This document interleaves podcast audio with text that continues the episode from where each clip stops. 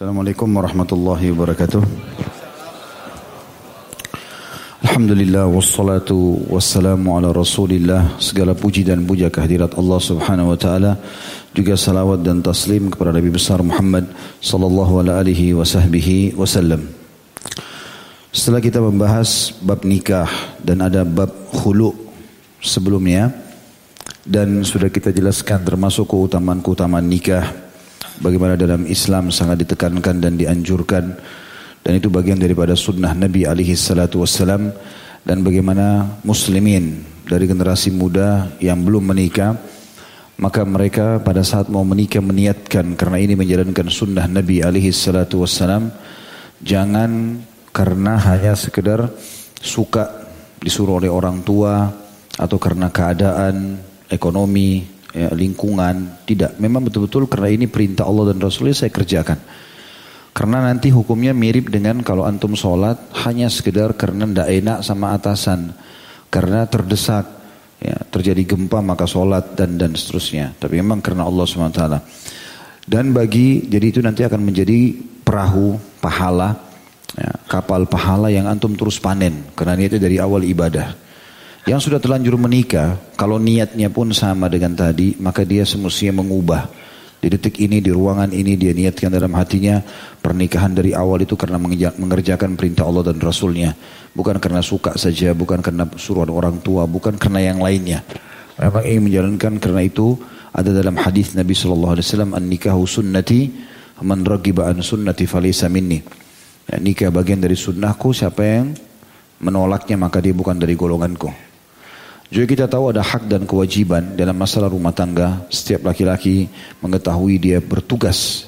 Ditugaskan oleh Allah subhanahu wa ta'ala untuk melindungi istrinya, mendidiknya, memberinya nafkah. Ya, menggilir dengan adil kalaupun dia berpoligami. Semua itu sudah kita bahas panjang lebar. Begitu juga dengan istri, dia patuh, taat dengan suaminya.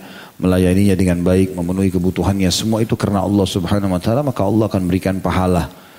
Maka itu semua yang berhubungan dengan masalah pernikahan.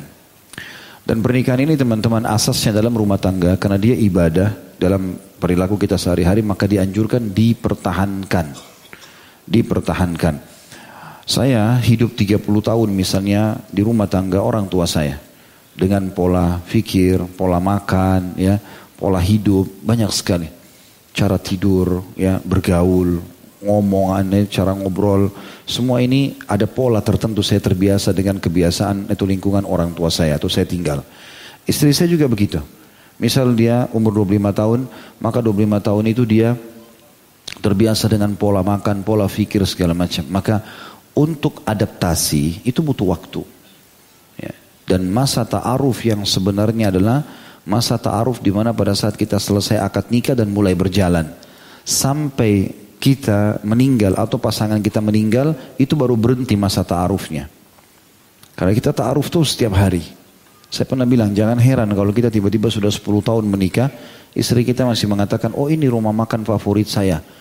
Loh kok saya nggak tahu, sudah 10 tahun. Iya saya baru ingat, wajar itu.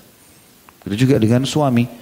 Ya, atau istri suami mengatakan, oh ini saya pernah makan sini, saya pernah waktu masih kuliah atau masih sekolah SMA saya pernah makan sini. Kok baru bilang sama saya? Emang ini sepupu saya, loh kok baru bilang? Ini tante saya kok baru bilang? Ya karena saya baru teringat sekarang, baru ketemu. Jadi gak ada masalah itu masa ta'aruf. Jadi akan ada masa penyesuaian itu akan ada ya pro kontra. Pro kontra terjadi. Ya. Dia adaptasi dengan pola makan kita, kita adaptasi dengan pola makan dia dan seterusnya. Makanya datang agama mengontrol itu. Ya, mengontrol dan mengatur kita semuanya. Maka ini teman-teman jangan menghayal walaupun kita sudah faham agama, istri kita faham agama, dua-duanya hafid Quran, lalu kemudian tidak ada cekcok. Itu nggak mungkin. Akan ada adaptasi. Tapi cekcok ini positif, tanda kutip ya. Artinya saya nggak suka nih misalnya. Oh saya sukanya begini, itu wajar. Nabi SAW pernah terjadi dalam rumahnya. Kisah yang masyhur pada saat Abu Bakar masuk rumah Nabi SAW, ya rumahnya Aisyah, maka ternyata Nabi SAW lagi ya mukanya kurang nyaman. Ya maksudnya Nabi SAW kurang nyaman dengan keadaan. Aisyah pun begitu. Kelihatannya lagi ada sesuatu terjadi. Maka Abu Bakar langsung marahin Aisyah. Hai Aisyah apa yang kau lakukan dengan Nabi SAW? Kenapa Nabi jadi begini jadi kayak murung gitu? Langsung kata Nabi SAW sudahlah Abu Bakar saya sudah memaafkannya. Langsung Nabi SAW bela istrinya. Maka Aisyah pun karena malu, dia langsung berlindung di belakang Nabi SAW. Maka Abu Bakar mengatakan kalau begitu, saya akan keluar dari rumah ini, lalu saya salam lagi yang kedua kali, sambut saya dengan senyuman ini. Maka Abu Bakar keluar lalu Assalamualaikum buka Nabi dan Aisyah senyum. Selesai. Berarti ada sesuatu, ada ada adaptasi. Hadis yang masyhur di riwayat Bukhari yang kata Sofia radhiyallahu anha, wahai Aisyah, saya punya masalah dengan Nabi SAW. Ada ada ada sesuatu yang saya ya, terjadi dengan Nabi dan Nabi marah dengan saya. Kalau kau bisa ridhokan Nabi, saya hadiahkan malam saya. Maka Nabi SAW masuk rumah Aisyah, langsung Aisyah duduk di pangkuan Nabi. Loh, Aisyah ini bukan malammu. Ya Rasulullah, Allah berikan siapa yang ini karunia Allah, Allah berikan siapa yang dia mau kehendaki. Artinya kalau Nabi SAW sudah paham, berarti Sofia sudah bicara nih. Berarti ada masalah dengan Sofia. Pernah sekali Nabi SAW datang ke rumah salah satu istrinya juga, istrinya nggak mau bukain pintu. Rupanya Nabi telat datang. Maka Nabi SAW bersumpah atas nama Allah, atas, atas nama Allah bukalah pintu ini. Baru dibuka oleh istrinya. Lalu Nabi SAW jelaskan. Berarti kan ada adaptasi memang. ya. Adaptasi apalagi kita berbeda pola makan, pola fikir. Tapi Islam datang mengajarkan kita yang benar memaafkan dan merangkul. Yang salah minta maaf. Dan jangan fanatik dengan kesalahannya gitu kan? Tolok ukurnya adalah agama. Makanya teman-teman menikah jangan untuk coba-coba ya. Jangan bilang nanti kalau saya tidak cocok ya sudah cerai. Enggak. Bukan itu. Karena bab kita pada siang ini semoga Allah berkahi bab ketujuh masalah bab tolak ini ini dimulai Ibnu Hajar rahimahullah mulai mengangkat sebuah hadis mulia. Perhatikan hadis pertamanya. Nomor 912 dari Ibnu Umar radhiyallahu anhu beliau berkata Rasulullah SAW bersabda abghadul halali ilallahi talaq. Perkara halal yang paling apa? Dibenci oleh Allah adalah talak betul Allah bolehkan tapi Allah tidak suka. Dan ada kalimat sini abghad Terjemahnya benar, paling dibenci. Jadi bukan sesuatu yang Allah tidak suka, ya. Allah misalnya benci saja, tidak ada istilah abghad menggunakan mubalaghah, sesuatu yang melampaui batas. Allah eh, perkara yang halal yang paling Allah benci adalah tolak. Artinya jangan cerai. Gak boleh cerai. Ya. Makanya orang menikah adaptasi, memaafkan, merangkul. Kadang-kadang subhanallah dalam rumah tangga terjadi sesuatu, perkara kecil bisa jadi besar. Kalau kita emosional, maka rusak semua rumah tangga. Gak mungkin gitu. Awalnya, makanya orang mengatakan bulan madu, awal menikah. Kenapa bukan tahun madu? Hah? Karena satu bulan pertama orang tidak ada kesalahannya. Semuanya orang enak-enak, jalan ketawa-ketawa. Mulai bulan kedua, mulai. Bulan ketiga, eh, Ternyata biasanya di bulan pertama itu belum ada diprotes. Mau tidur lama kah? Mau makannya masih berserakan kah? Masih madu, bulan madu. Tidak apa-apa. Bulan kedua, kok berantakan nih? Kok ini tumpah? Kok ini telat dibuat? Sudah mulai ada protes. Satu tahun, begitu juga. Lebih lagi, dua tahun, tiga tahun. Oh makin kadang-kadang begitu adaptasinya ya. Cuma Islam ada mengajarkan akhlak, tata kerama, santun, menegur dengan cara baik, kan gitu. Itu diajarkan. Maka fahami teman-teman sekalian, karena saya sangat sayangkan sekali. Jadi kalimat cerai ini seperti permainan. Bahkan terjadi di ikhwah-ikhwah dan akhwat yang sudah ikut ta'lim. Marah sedikit, saya ceraikan kamu. Mana saya ceraikan kamu. Ini apa? Cerai, cerai, cerai, cerai ini. Terus antum cerai, antum nikah sama perempuan lain. Fikirannya di situ nggak ada masalah. Ah, ada masalah. Walaupun hafidah Quran, saya punya seorang teman dekat saya, seorang ustadz, masya Allah, dai yang baik. Saya kenal baik orangnya. Dia cerita sama saya, dia poligami. Dia nikah, istri keduanya hafidah Quran. Hafidah Quran dan baik, ahli ibadah, ngajar Quran sana sini. Cerai. Dia tanya saya, diskusi sama saya. Kami panggil saling panggil ustadz ya. Saya pernah datang ke kotanya, kami jalan habis subuh, jalan kaki di sebuah taman gitu, berdua ngobrol-ngobrol. Terus dia tanya sama saya pengalaman masalah poligami seperti apa sih, bagaimana menghadapi wanita dan seterusnya. Kenapa ada masalah apa? Dia ceritanya, kalau istrinya itu hafidh Quran, tidak ada kurangnya dalam pelayanan baik gini. Tapi cemburunya luar biasa. Kalau udah cemburu lupa semua, kata-katanya keluar yang tidak enak. Akhirnya seperti lagi bukan seorang hafidah Quran. Dinasihati berapa kali? Kembali, ulang lagi, ulang lagi, ulang lagi. Sampai istri pertamanya sering datang, nasihatin tetap tidak mau dengar. Akhirnya terjadi perceraian karena sudah tidak bisa.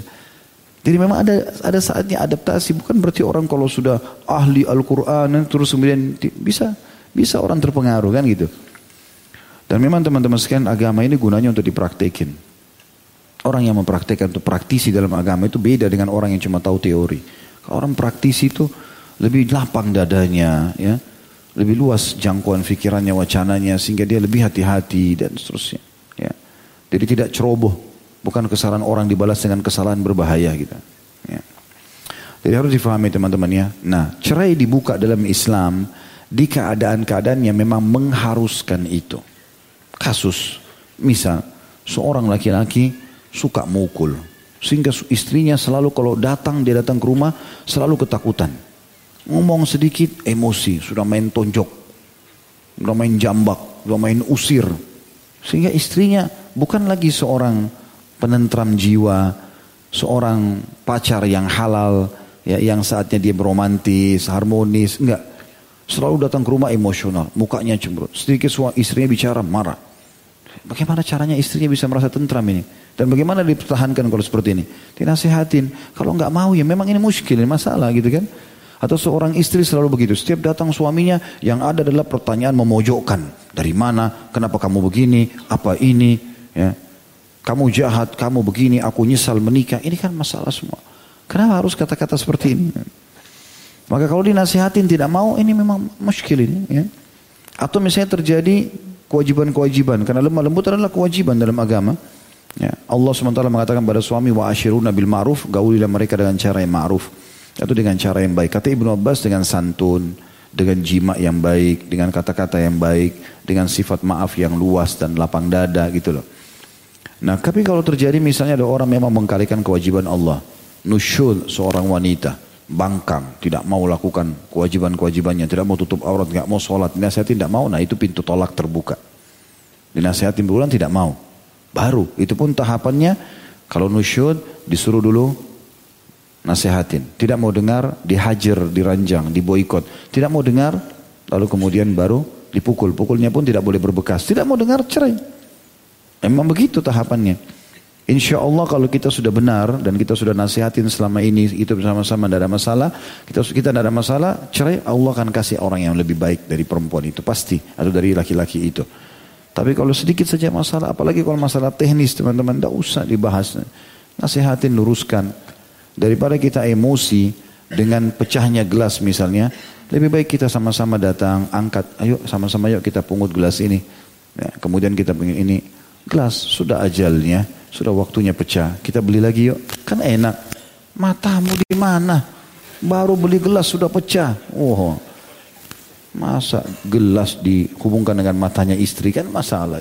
Eh, eh harusnya difahami karena tolak ini sesuatu yang dibolehkan dalam syariat tapi dalam hal yang darurat.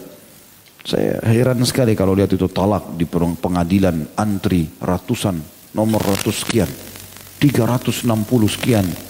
Ini apa nih? Semua nusyud, pembangkangan. Ibu-ibu banyak duduk, ngobrol sama teman-temannya semua. Bentar lagi surat cerai saya keluar. Sebentar lagi begini. Ini surat cerai bisa surat ke menuju ke neraka ini. Kalau dia salah ya, kan bahaya sekali. Ada yang mengambil harta secara bohong, ada yang kena perselingkuhan, ada yang laki-laki juga begitu. Ada yang menceraikan istrinya, ini bahaya. Maka harus bertakwa kepada Allah ya. Jadi bab ini kita pelajari bab solusi dalam Islam di saat memang dibutuhkan itu. Ya. Hadis yang kedua, jadi dia halal tapi Allah benci. Itu makna yang tadi sudah saya jelaskan. Hadis yang kedua dalam bab kita hadis nomor 913 dari Ibnu Umar radhiyallahu anhu annahu tallaqa imra'atahu wa hiya haidun fi ahdi Rasulillah sallallahu alaihi wasallam. Fasala Umar radhiyallahu anhu Rasulullah sallallahu alaihi wasallam an dzalik فقال له رسول الله صلى الله عليه وسلم مره فليراجعها ثم ليتركها حتى thumma ثم thumma ثم thumma ثم إن شاء أمسك wa وإن شاء طلق قبل أن يمس فتلك iddatu التي أمر الله أن تطلق لها النساء. Bahwasanya Abdullah bin Umar menceraikan atau mentalak istrinya yang sedang dalam keadaan haid pada masa hidupnya Rasulullah sallallahu alaihi wasallam. Lalu Umar radhiyallahu anhu bertanya kepada Rasulullah SAW tentang hal tersebut. Ini anakku Abdullah ceraikan istrinya masih dalam keadaan haid. Boleh enggak hukumnya? Maka Rasulullah SAW bersabda, perintahkan kepadanya, kepada Abdullah, agar ia merujuk istrinya. Kemudian membiarkannya. Makna membiarkan ada footnote nomor 1684 di situ. Ya, hendaklah ia menahannya. Jadi jangan dia biarkan pergi begitu saja karena permasalahan lagi ada. Kontrol, biarkan di rumah, ya, rujuk dia. Kemudian membiarkannya sehingga ia bersuci. Membiarkan artinya jangan, tidak usah kamu gauli. Biarkan saja. Kemudian dia haid, biarkan dia haid. Sehingga dia suci dari haidnya. Lalu haid yang kedua, kemudian suci. Kemudian jika dia berkehendak, ya, dia boleh memegangnya. Maksudnya dia anggap lagi sebagai istrinya. Dan jika dia tidak berkehendak, dia boleh mentalaknya sebelum mencampurinya. Maka itulah iddah yang Allah memerintahkan agar para istri ditalak padanya. Hadis ini riwayat Bukhari di jilid 7 halaman 52 dan Imam Muslim jilid 2 halaman 1093. Dalam riwayat Imam Muslim masih nomor yang sama tapi lafaz yang berbeda kata Nabi SAW murhu fal yuraji'ha thumma liyutallikha tahiran aw hamila. Perintahkan kepadanya agar merujuknya kemudian mentolaknya dalam keadaan suci atau hamil. Di dalam riwayat Bukhari yang lain Tentu tadi Imam Muslim riwayatkan di jilid 2 halaman 1095 ya. Kalau riwayat Imam Bukhari yang lain, riwayat yang lain wahubisat tatliqan dan itu dihitung sebagai satu talak. Ya. Hadis ini diriwayatkan Imam Bukhari jilid 7 halaman 53. Masih nomor yang sama, saya baca dulu semua riwayat-riwayatnya baru kita jelaskan. Dalam riwayat Imam Muslim Ibnu Umar berkata, "Amma anta talaqtaha فواحدة أو اثنتين فإن رسول الله صلى الله عليه وسلم أمرني أن أراجعها ثم أمسكها حتى تحيض حيدة أخرى ثم أملها أملي لها أملي لها حتى تطهر ثم أطلقها قبل أن أمسها وأما أنت طلقتها ثلاثا فقد أصيت ربك فيما أمرك به من طلاق امرأتك Adapun kamu, jadi ada seseorang pernah menanyakan hukum tentang menceraikan istri kepada Abdullah bin Umar. Lalu orang itu berhujjah dengan sikapnya Ibnu Umar pada saat ceraikan istrinya. Maka Ibnu Umar membela diri sambil mengatakan, Adapun kamu, kalau kamu yang bertanya ini, sudah mentalak satu atau dua. Dia kamu sudah mengucap-ucapkan saya ceraikan kamu saya berulang-ulang. Maka Rasulullah SAW telah memerintahkanku untuk merujuknya. Karena aku menceraikan satu kali saja, baru sekali, maka Nabi suruh aku rujuk dia. Tidak boleh biarkan dia pergi begitu saja. Biarkan dia di rumah. Dan ini tentu dalam kondisi si suami yang benar ya. Kalau istri yang benar dalam kondisi suami zalim, pemabuk, berbahaya bisa membahayakan jiwa si istri, itu sudah kita bahas di bab khulu. Istri boleh ajukan kepada hakim ya. Tapi kalau suami benar istri yang sarah, istri nggak boleh tinggalkan rumah suami, terutama di masa iddah. Dia harus nunggu di situ. Dia berhias, dia berusaha minta maaf, merayu suaminya. Itu makna daripada perilaku Nabi SAW yang memerintahkan Abdullah ibn merujuk istrinya. Dia mengatakan, kalau aku, Rasulullah SAW telah memerintahkanku untuk merujuknya, kemudian mempertahankannya. Sehingga dia haid dengan haid yang lain, kemudian aku menangguhkannya sehingga dia suci. Kemudian aku mentalaknya, sebelum aku menyentuhnya kalau aku mau mentalaknya. Adapun kamu, kamu sudah mentalaknya tiga kali. Maka kamu telah durhaka kepada Tuhanmu dalam urusan talak yang dia Allah perintahkan kepadamu. Ya. Ini diriwayatkan Imam Muslim jadi dua halaman 1094. Kemudian dalam riwayat yang lain, ini riwayat terakhir di nomor 913 ini, Abdullah bin Umar berkata, Faraddaha alayya, walam yaraha syai'a, wa qala idha tahurat fal yutalliq aw liyumsik. Maka beliau pun menalak atau menolak talakku dan tidak menganggapnya sebagai talak. Dan beliau berkata, jika telah suci maka hendaklah dia mentalak atau mempertahankannya. Hadis ini diriwayatkan Imam Muslim jadi dua halaman 1098. Baik. Dari sekian riwayat, 1, 2, 3, 4, 5 riwayat ya. Dari hadis 913 ini diceritakan tentang fenomena yang terjadi antara Abdullah bin Umar dengan istrinya. Dan perlu digarisbawahi satu hal yang pertama Abdullah bin Umar ya, dalam keadaan benar. Istrinya yang salah di sini. Ya. Memang dia lihat istrinya melakukan satu perbuatan salah lalu dia menceraikannya. Sehingga istrinya sebenarnya aman bersama dia di rumah. Maka Nabi SAW menyuruh untuk merujuknya. Karena dia sudah ucapkan saya ceraikan kamu. Umar tahu fenomena ini, maka Umar pun penasaran. Ditanya kepada Rasulullah, ya Rasulullah sah gak eh, perceraian ini? Maka pendapat yang paling kuat di sini adalah riwayat Imam Muslim jadi dua halaman 1094. Artinya tidak terjadi kalimat cerai itu pada saat wanita haid. Itu nomor riwayat Imam Muslim. Ada pendapat yang lain mengatakan terjadi talak. Hanya saja lebih diprioritaskan untuk rujuk sampai talak sampai haid yang selanjutnya baru dilihat kalau memang tidak ada perubahan dari perempuan ini diceraikan yang kedua. Itu maknanya. Kemudian berbeda sekali kasus ini dengan orang yang sudah menceraikan sampai tiga kali istrinya. Sebagaimana kasus tadi orang yang bertanya kepada Abdullah bin Umar bin Umar. Artinya Allah subhanahu wa ta'ala melarang seorang laki-laki dengan mudah mengucapkan kalimat cerai. Apalagi dia mengatakan saya ceraikan kamu, saya ceraikan kamu.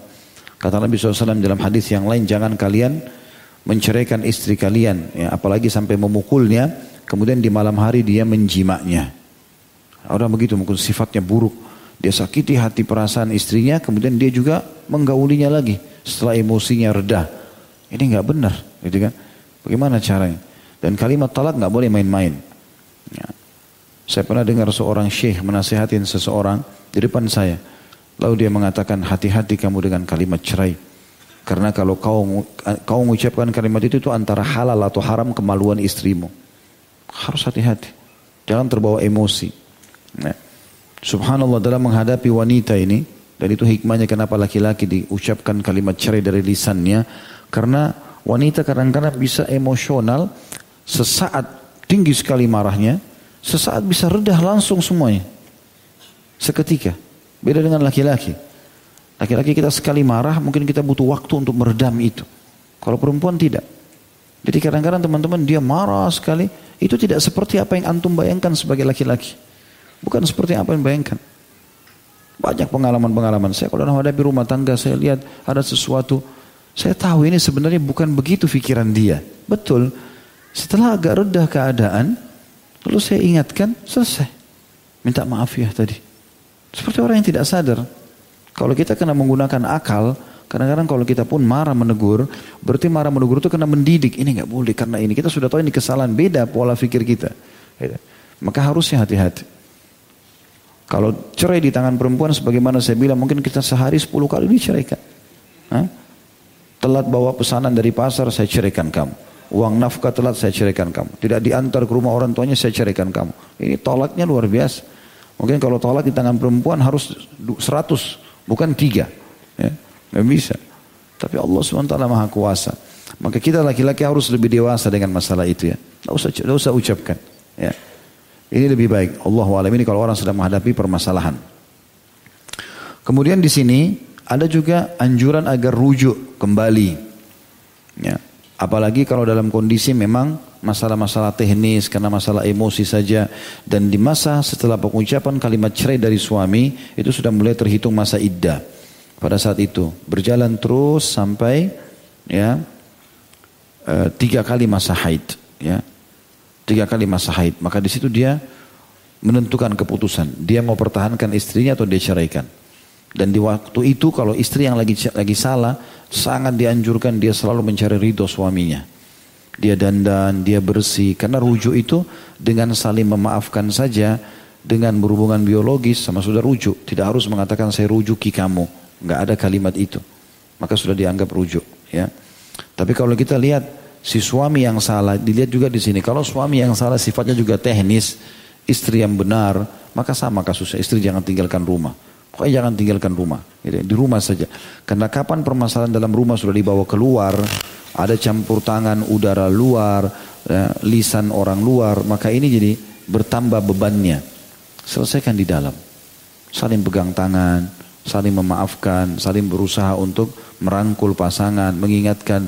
Dan kita juga tidak boleh egois. Kalau pasangan kita sudah coba merendahkan suaranya, kita juga rendahkan. Coba mengalah, kita lebih mengalah. Gitu loh. Jadi rasa cinta itu muncul. Karena syaitan ingin merusak itu ya.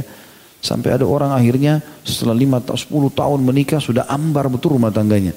Kenapa? Karena memang dari awal itu terpupuk syaitan terus tanamkan kebencian-kebencian. Yang diingatkan kata-katanya yang kasar. Gitu kan? Makanya teman-teman sekalian tidak usah disimpan WA-WA pertengkaran. Ya, SMS. surat yang pernah dikirim, foto yang pernah dirobek, biar saja. Anggap angin lalu. Gitu. Tidak usah dibahas itu. Karena manusia berbuat salah. Kalau Nabi Adam saja ayah kita buat salah, apalagi kita. Hah? Nabi Adam itu sujud padanya malaikat sebagai patuhan kepada Allah. Masuk ke surga. Itu kan. Tapi subhanallah bisa tergoda oleh syaitan. Bagaimana dengan kita manusia biasa? Dan Nabi Adam juga mengajarkan kepada kita, ayah kita untuk taubat kepada Allah. Kita kembali ke jalan Allah subhanahu wa ta'ala. Maka rujuk sangat dianjurkan. Dan kata Nabi SAW, jangan bermain-main di tiga hal. Ya, memerdekakan budak, menikah dan rujuk. Ya. Tidak boleh orang bilang sama budaknya, kau saya bebaskan. Eh enggak, enggak, enggak jadi. Enggak boleh. Sudah terjadi. Enggak boleh juga orang mengatakan pada temannya, ini anak kamu perempuan, anak saya laki-laki, nanti kita jodohin ya. Kalau dia bilang iya, terjadi keterkaitan hukum di sini. Sampai nanti anak-anak itu ditanya kalau mereka sudah balik, sudah dewasa, dulu ayah ibu pernah jodohin kamu sampai ini mau enggak? Oh enggak mau ya sudah. Ya, enggak boleh dipaksa karena ada keterkaitan di sini, enggak boleh main-main dengan masalah nikah. Begitu juga dengan rujuk. Ya, sudah ribut nih, terus tidur satu ranjang sama-sama. Akhirnya berhubungan biologis. Terus pagi-pagi, enggak, kita musuhan lagi. Gimana caranya? Ya boleh, ya. Baik hadis selanjutnya. Hadis nomor 914 ya.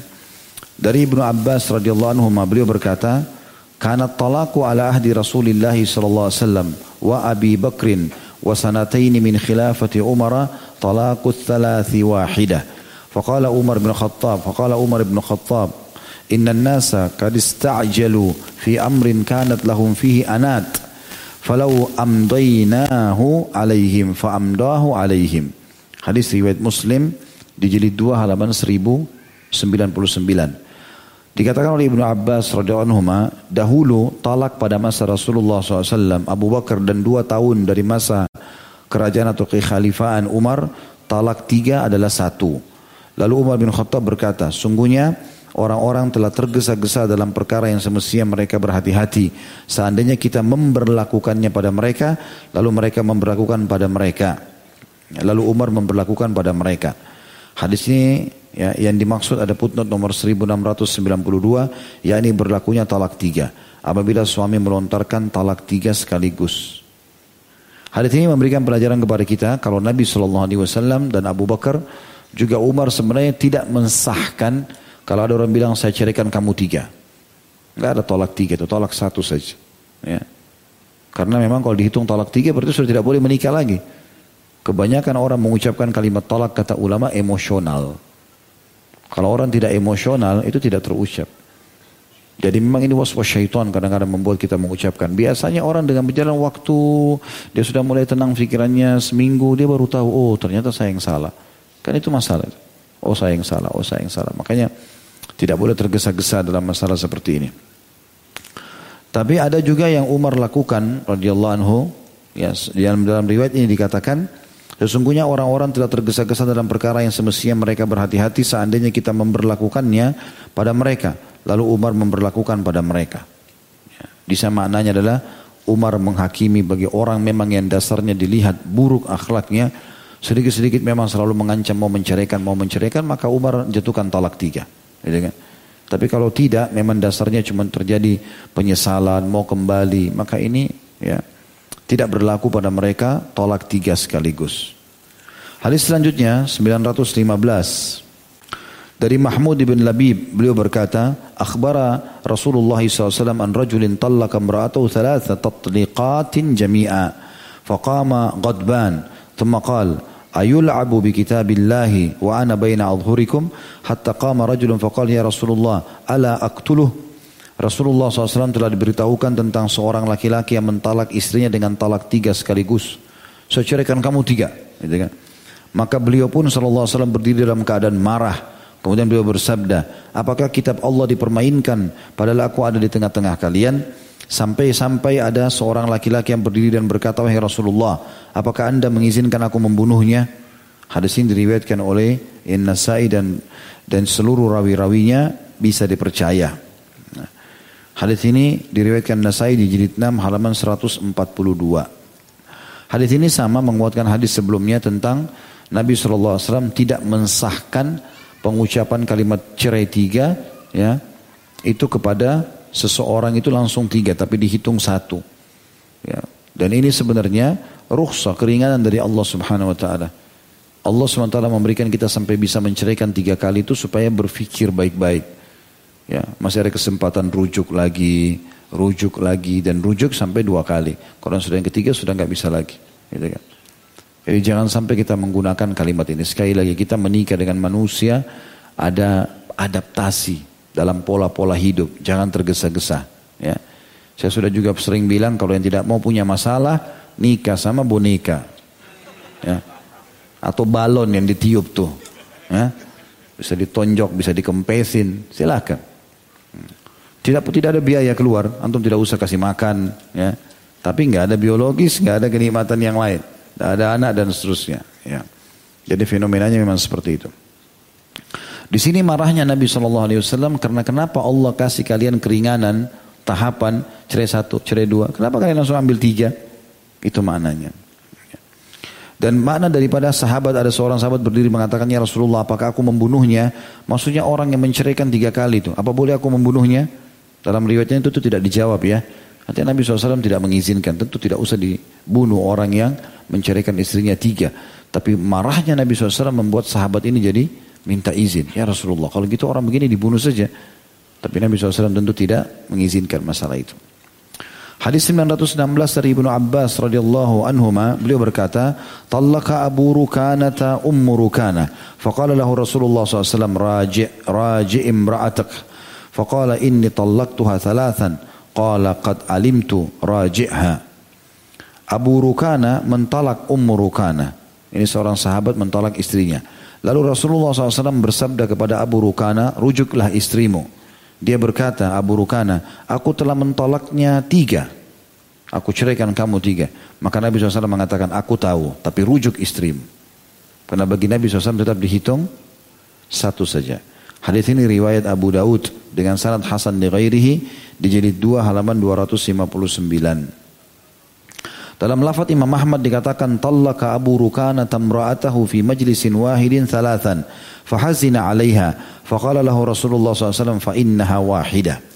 Abu Rukana mentalak istrinya tiga kali sekaligus dalam satu majlis.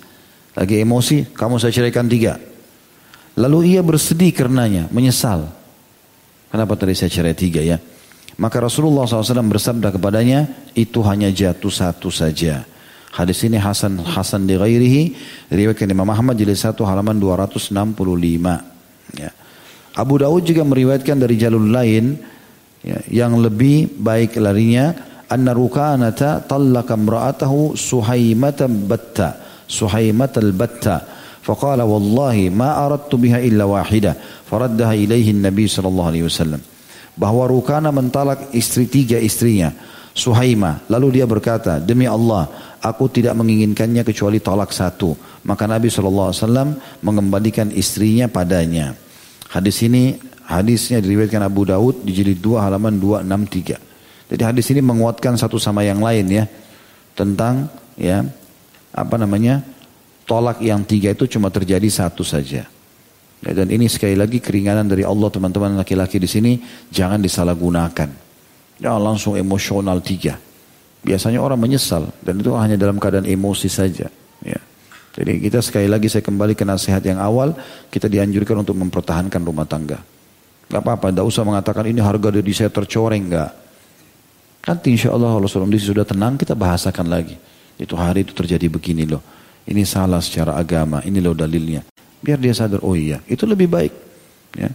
Itu akan membuat nasihat, dakwah kepada mereka atau kepada pasangan ini.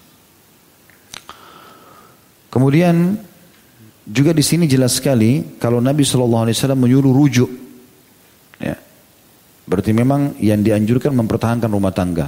Rujuklah istrimu, rujuklah istrimu kembali. Karena teman-teman kalau cerai lalu menikah dengan orang lain ini agak sulit.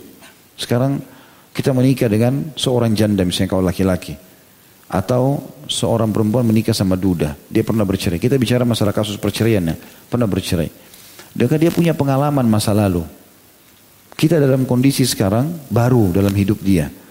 Maka caranya adalah tidak ada pilihan lain, kita harus menjadi lebih baik dari pasangannya yang lalu. Kalau tidak, susah adaptasinya. Kalau suaminya dulu lebih royal, lebih ini, lebih itu, kita harus lebih daripada itu. Kalau enggak, akan nanti ada cekcok gara-gara masalah itu. Oh suami saya dulu enggak begitu. Suami saya dulu izinkan ini, kan begitu. Atau dia mengatakan istri saya dulu begini, istri saya dulu begitu. Maka kita harus tak ambil apa kira-kira yang merupakan masalah dia. Bisa saya tahu nggak dulu kenapa diceraikan? Oh karena dia begini, begini, begini. Baik, kita ambil poinnya, kita coba menutupi semua itu. Maka itu yang benar, ya. Dan teman-teman juga harus garis bawahi satu hal. Kita hanya bertugas sampai ajal datang saja. Itu saja kok. Ajal datang selesai, kita panen pahala kita. Jadi pertahankan saja baik-baik. Cuma sampai ajal datang, sampai tugas kita di muka bumi ini selesai. Itu poinnya. Ya. Kemudian hadis selanjutnya, 917 dari Abu Hurairah radhiyallahu anhu beliau berkata, Rasulullah SAW bersabda, "Thalathun jidduhun najid, wa hazluhun najid, an-nikahu, wa talaqu, wa raja'ah." Ada tiga perkara yang seriusnya adalah serius dan main-mainnya juga serius. Bercanda pun serius itu terjadi, yaitu nikah, talak dan rujuk. Ya. Nikah tadi saya sudah kasih contoh itu. Jadi nggak boleh kita coba-coba saja ya tes pernikahan. Walinya perempuan, saya nikahkan kamu, saya terima nikahnya. Jadi pernikahan. Ya kecuali kalau dalam kondisi namanya palsu apa segala macam mungkin lain. Tapi kadang-kadang itu terjadi. Ya. Sama dengan talak. Saya pernah belajar dengan Dr. Syarif. Hafidahullah, beliau dosen kami dulu. Beliau salah satu hakim di Madinah, di mahkamah Madinah. Ngajar kami tingkat tiga kuliah. E, masalah fikih bab talak ini. Saya masih ingat beliau bilang. Jadi perceraian itu Bahaya sekali waktu dia jelaskan hadis ini. Saya masih ingat dia kasih contoh di kelas. Subhanallah wajahnya pun masih kebayang beliau cerita pada saat itu. Saya sekarang ingat beliau mengatakan kalau ada seorang suami istrinya naik tangga, dia bercanda saja. Kalau kau naik lagi satu tangga saya ceraikan, kalau kau turun saya ceraikan. Misal, bercanda saja. Maka si istri kalau tidak mau dicerai dia harus turun dari tengah-tengah. Saking seriusnya terjadi cerai itu. Jangan kena emosi. Kalau kau keluar satu langkah, saya ceraikan kamu. Ngapain? Nah, orang keluar satu langkah, kenapa? Biar sepuluh langkah. Kalau perlu antar dia mau ke mana, itu kan? Kalau istri lagi marah terus kemudian kita pegang tangannya, baiklah mau ke mana saya antar yuk. Kan selesai. Beli perasaannya. Pergi, jangan kembali ya. Padahal hatinya juga pengen ini ketumpul sama-sama. Kan masalah ya. Juga sama dengan rujuk terus saya kita jelaskan tadi ya. Hadis ini diriwayatkan Imam 4 kecuali An-Nasai dan disahihkan oleh Al-Hakim. Hadis ini Hasan di Ghairi diriwayatkan Abu Daud jilid 2 halaman 259, Tirmidzi jilid 3 halaman 490, Ibnu Majah jilid 1 halaman 658 dan Al-Hakim jilid 2 halaman 198. Juga dalam riwayat Ibnu Adi dari jalur lain tapi hadis ini dilemahkan oleh sebagian ulama At-talaqu wal wal ataqu wan nikah. Talak memerdekakan hamba sahaya dan nikah. Ya. Hadis ini diriwayatkan oleh Ibnu Adi jilid 6 halaman 5.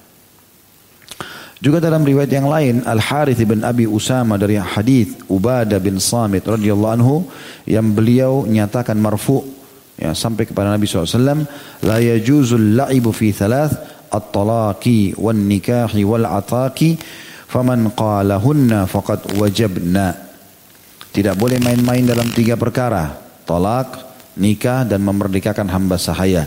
Barang siapa yang mengucapkannya maka sungguh ia telah wajib atau terjadi. Hadis ini diriwayatkan oleh Al Hadid bin Abu Usama dalam kitab Zawaid di jilid 1 halaman 555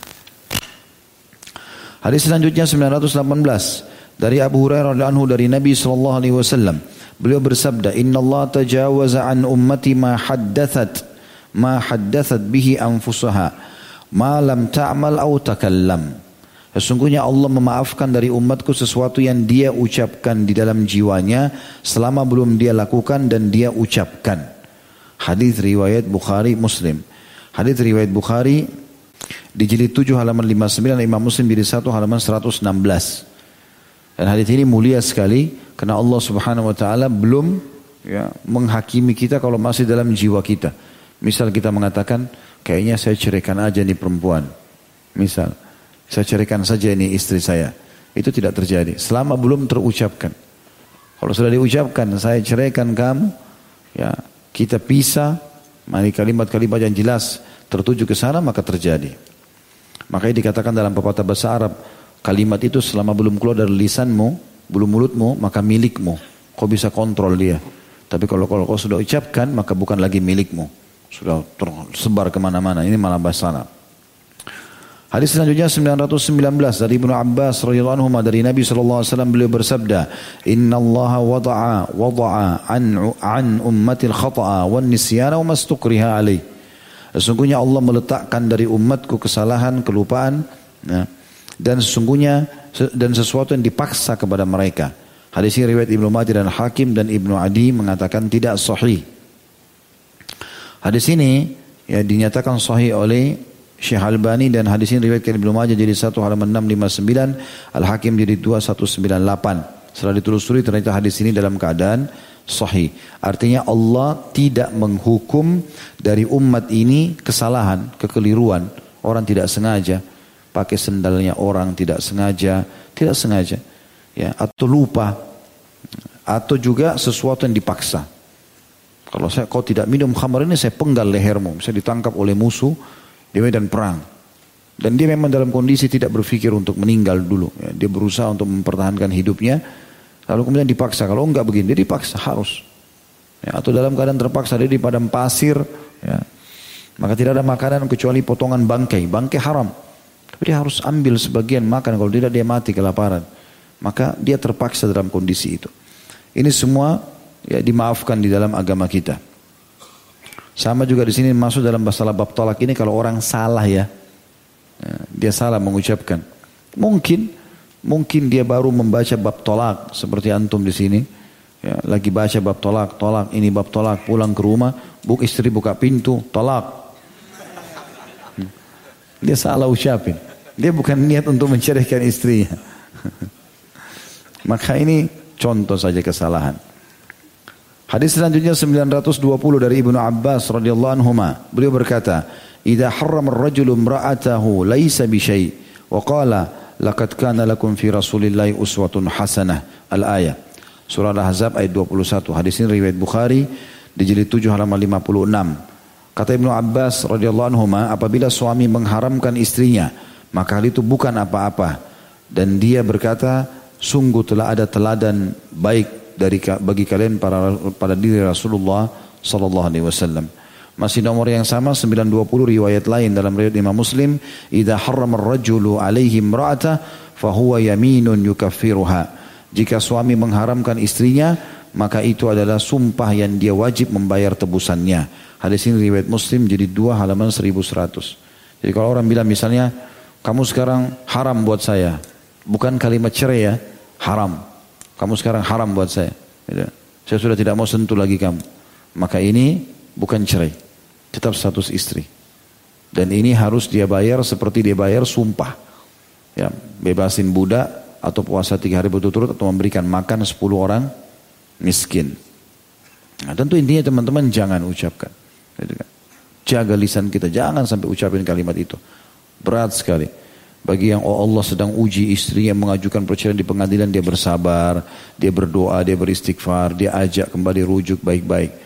Kalau darurat sekali sudah betul-betul hakim paksakan dia mengucapkan ya sudah. Dan dia sudah istikharah kepada Allah subhanahu wa ta'ala, istrinya tetap tidak mau berubah ya sudah. Tapi kalau dari awal-awal jangan ucapin, walaupun dalam keadaan emosi. Gitu kan.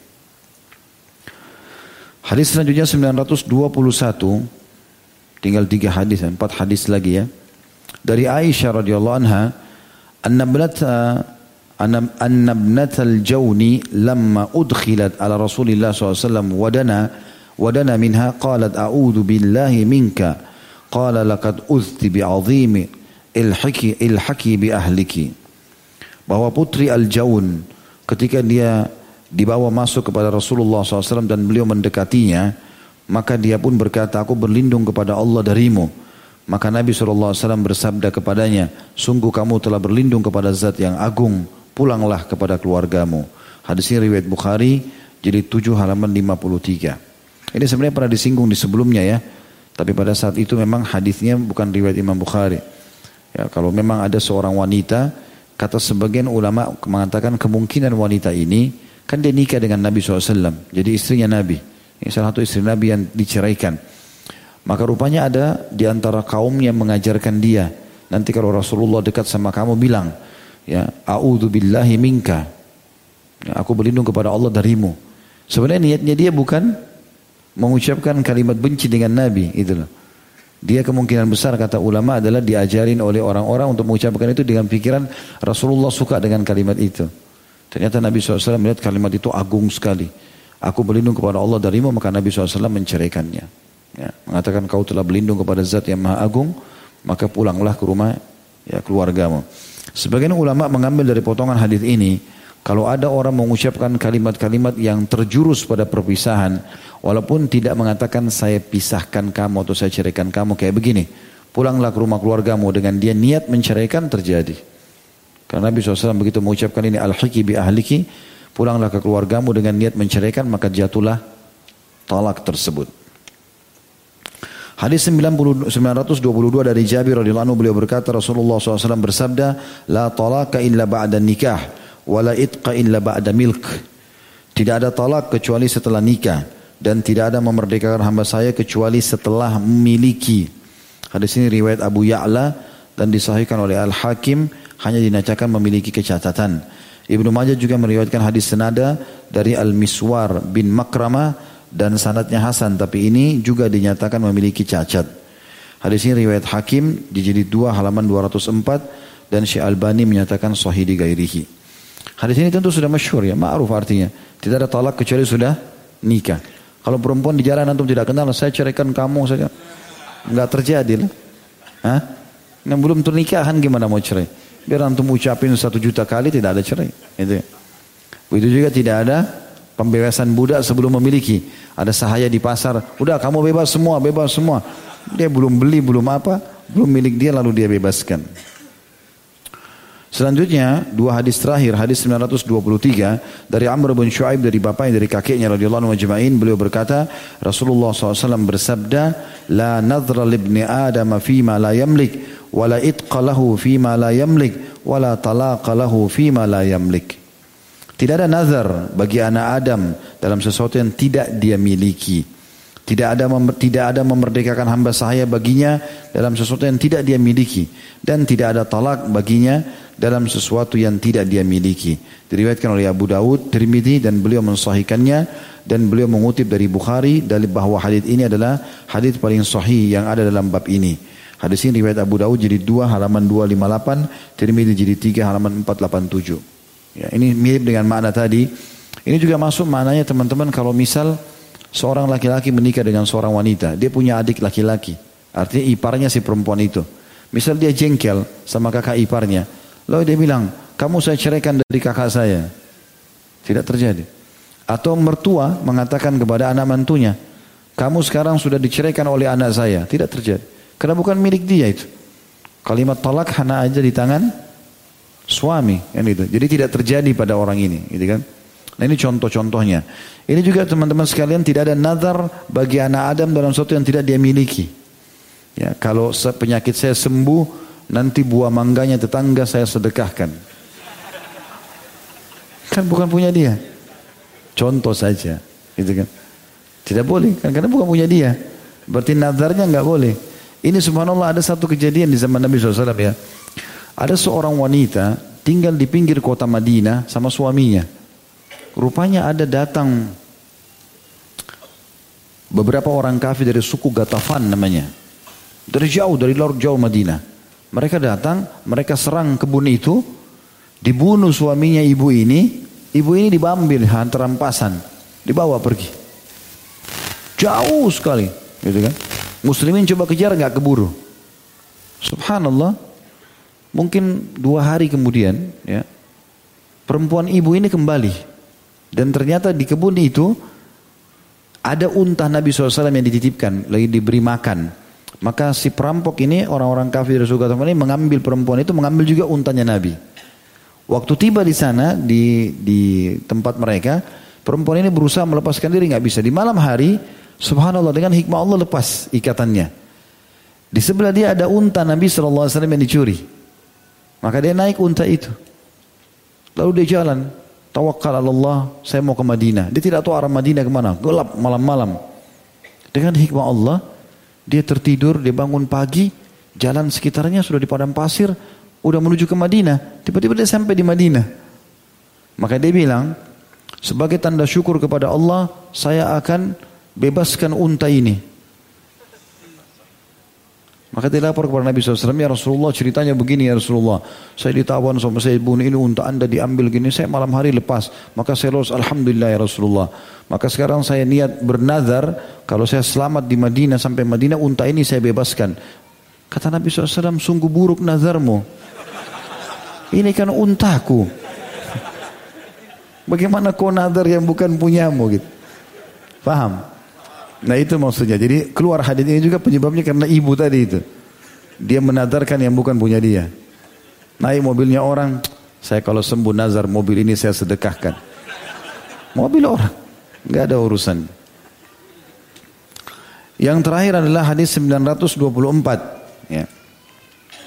Dari Aisyah radhiyallahu anha, dari Nabi sallallahu alaihi wasallam beliau bersabda, "Rufi al-qalamu an thalatha, anin naimi hatta yastayqidh wa anil sagiri hatta yakbur wa anil majnuni hatta yaqil au yufiq. Pena itu diangkat dari tiga orang, dari orang yang tidur hingga dia bangun, dari anak kecil hingga dia dewasa, dan dari orang gila hingga dia berakal atau sembuh. Hadis ini riwayat Ahmad dan Imam 4 kecuali Tirmidzi dan disahihkan oleh Al-Hakim. Ahmad meriwayatkan di jilid 6 halaman 100, Abu Daud jilid 4 halaman 139, An-Nasai jilid 6 halaman 156, Ibnu Majah jilid 1 halaman 658, Al-Hakim jadi 2 halaman 59. Hadis ini memberikan gambaran kepada kita tentang tidak adanya beban hukum di dalam syariat Allah SWT kepada tiga orang. Yang pertama adalah orang tidur sampai dia terbangun. Jadi kalau ada suami istri tidur, dia mimpi, ngigau, saya ceraikan kamu. Nggak jatuh. Tidur, dia tidak sadar. Kecuali pura-pura tidur. Dia benci sama istrinya, pura-pura tutup mata, saya ceraikan kamu. Dia bangun, sadar, jatuh talak. Tapi di sini kalau tidur nggak sadar, karena kita dimasukkan dalam bab talak, kita kasihkan contoh bab talak ya. Semua dalam kondisi tidur tidak dihukumi. Ada orang tidur suami istri, dia mimpi berantem, tonjok istrinya mati. Ini contoh, misal. Ini contoh, jangan dipelintir-pelintir ya. Hmm. contoh. Ada subhanallah orang mimpi berantem perang, atau dia berantem sama orang di sebelahnya kebetulan ada buah sama ada pisau. Dia ambil pisau dia tusuk pasangan terjadi. Ada orang kena sihir loh. Ya lagi tidur dia ngigau jalan keluar rumah. Ada kan? Ya, bisa terjadi. Jadi makanya itu semua tidak dihakimi karena dia tidur. Asal betul-betul tidur ya. Bukan pura-pura tidur. Sama juga anak kecil sampai dia besar ya. Ini juga sama hukumnya. Tidak dicatat baginya hukuman dan orang gila sampai dia berakal atau sadar. Ya, sebagian ulama juga ada yang ini kalau gila sudah jelas mutlak, ya, tidak sadar apa yang dia lakukan. Ada juga sebagian ulama mengatakan masuk dalamnya kalau orang itu stres berat ya, sampai dia akhirnya sering kali ya apa namanya, sering kali dia kadang-kadang tidak sadar dalam beberapa keadaan nanti dia sadar lagi. Nanti lihat keadaannya. Kalau lagi dalam kambuh penyakitnya, secara kejiwaan stres berat, sehingga dia bisa mengucapkan kalimat tanpa dia sadari, maka itu juga masuk dalam masalah ini.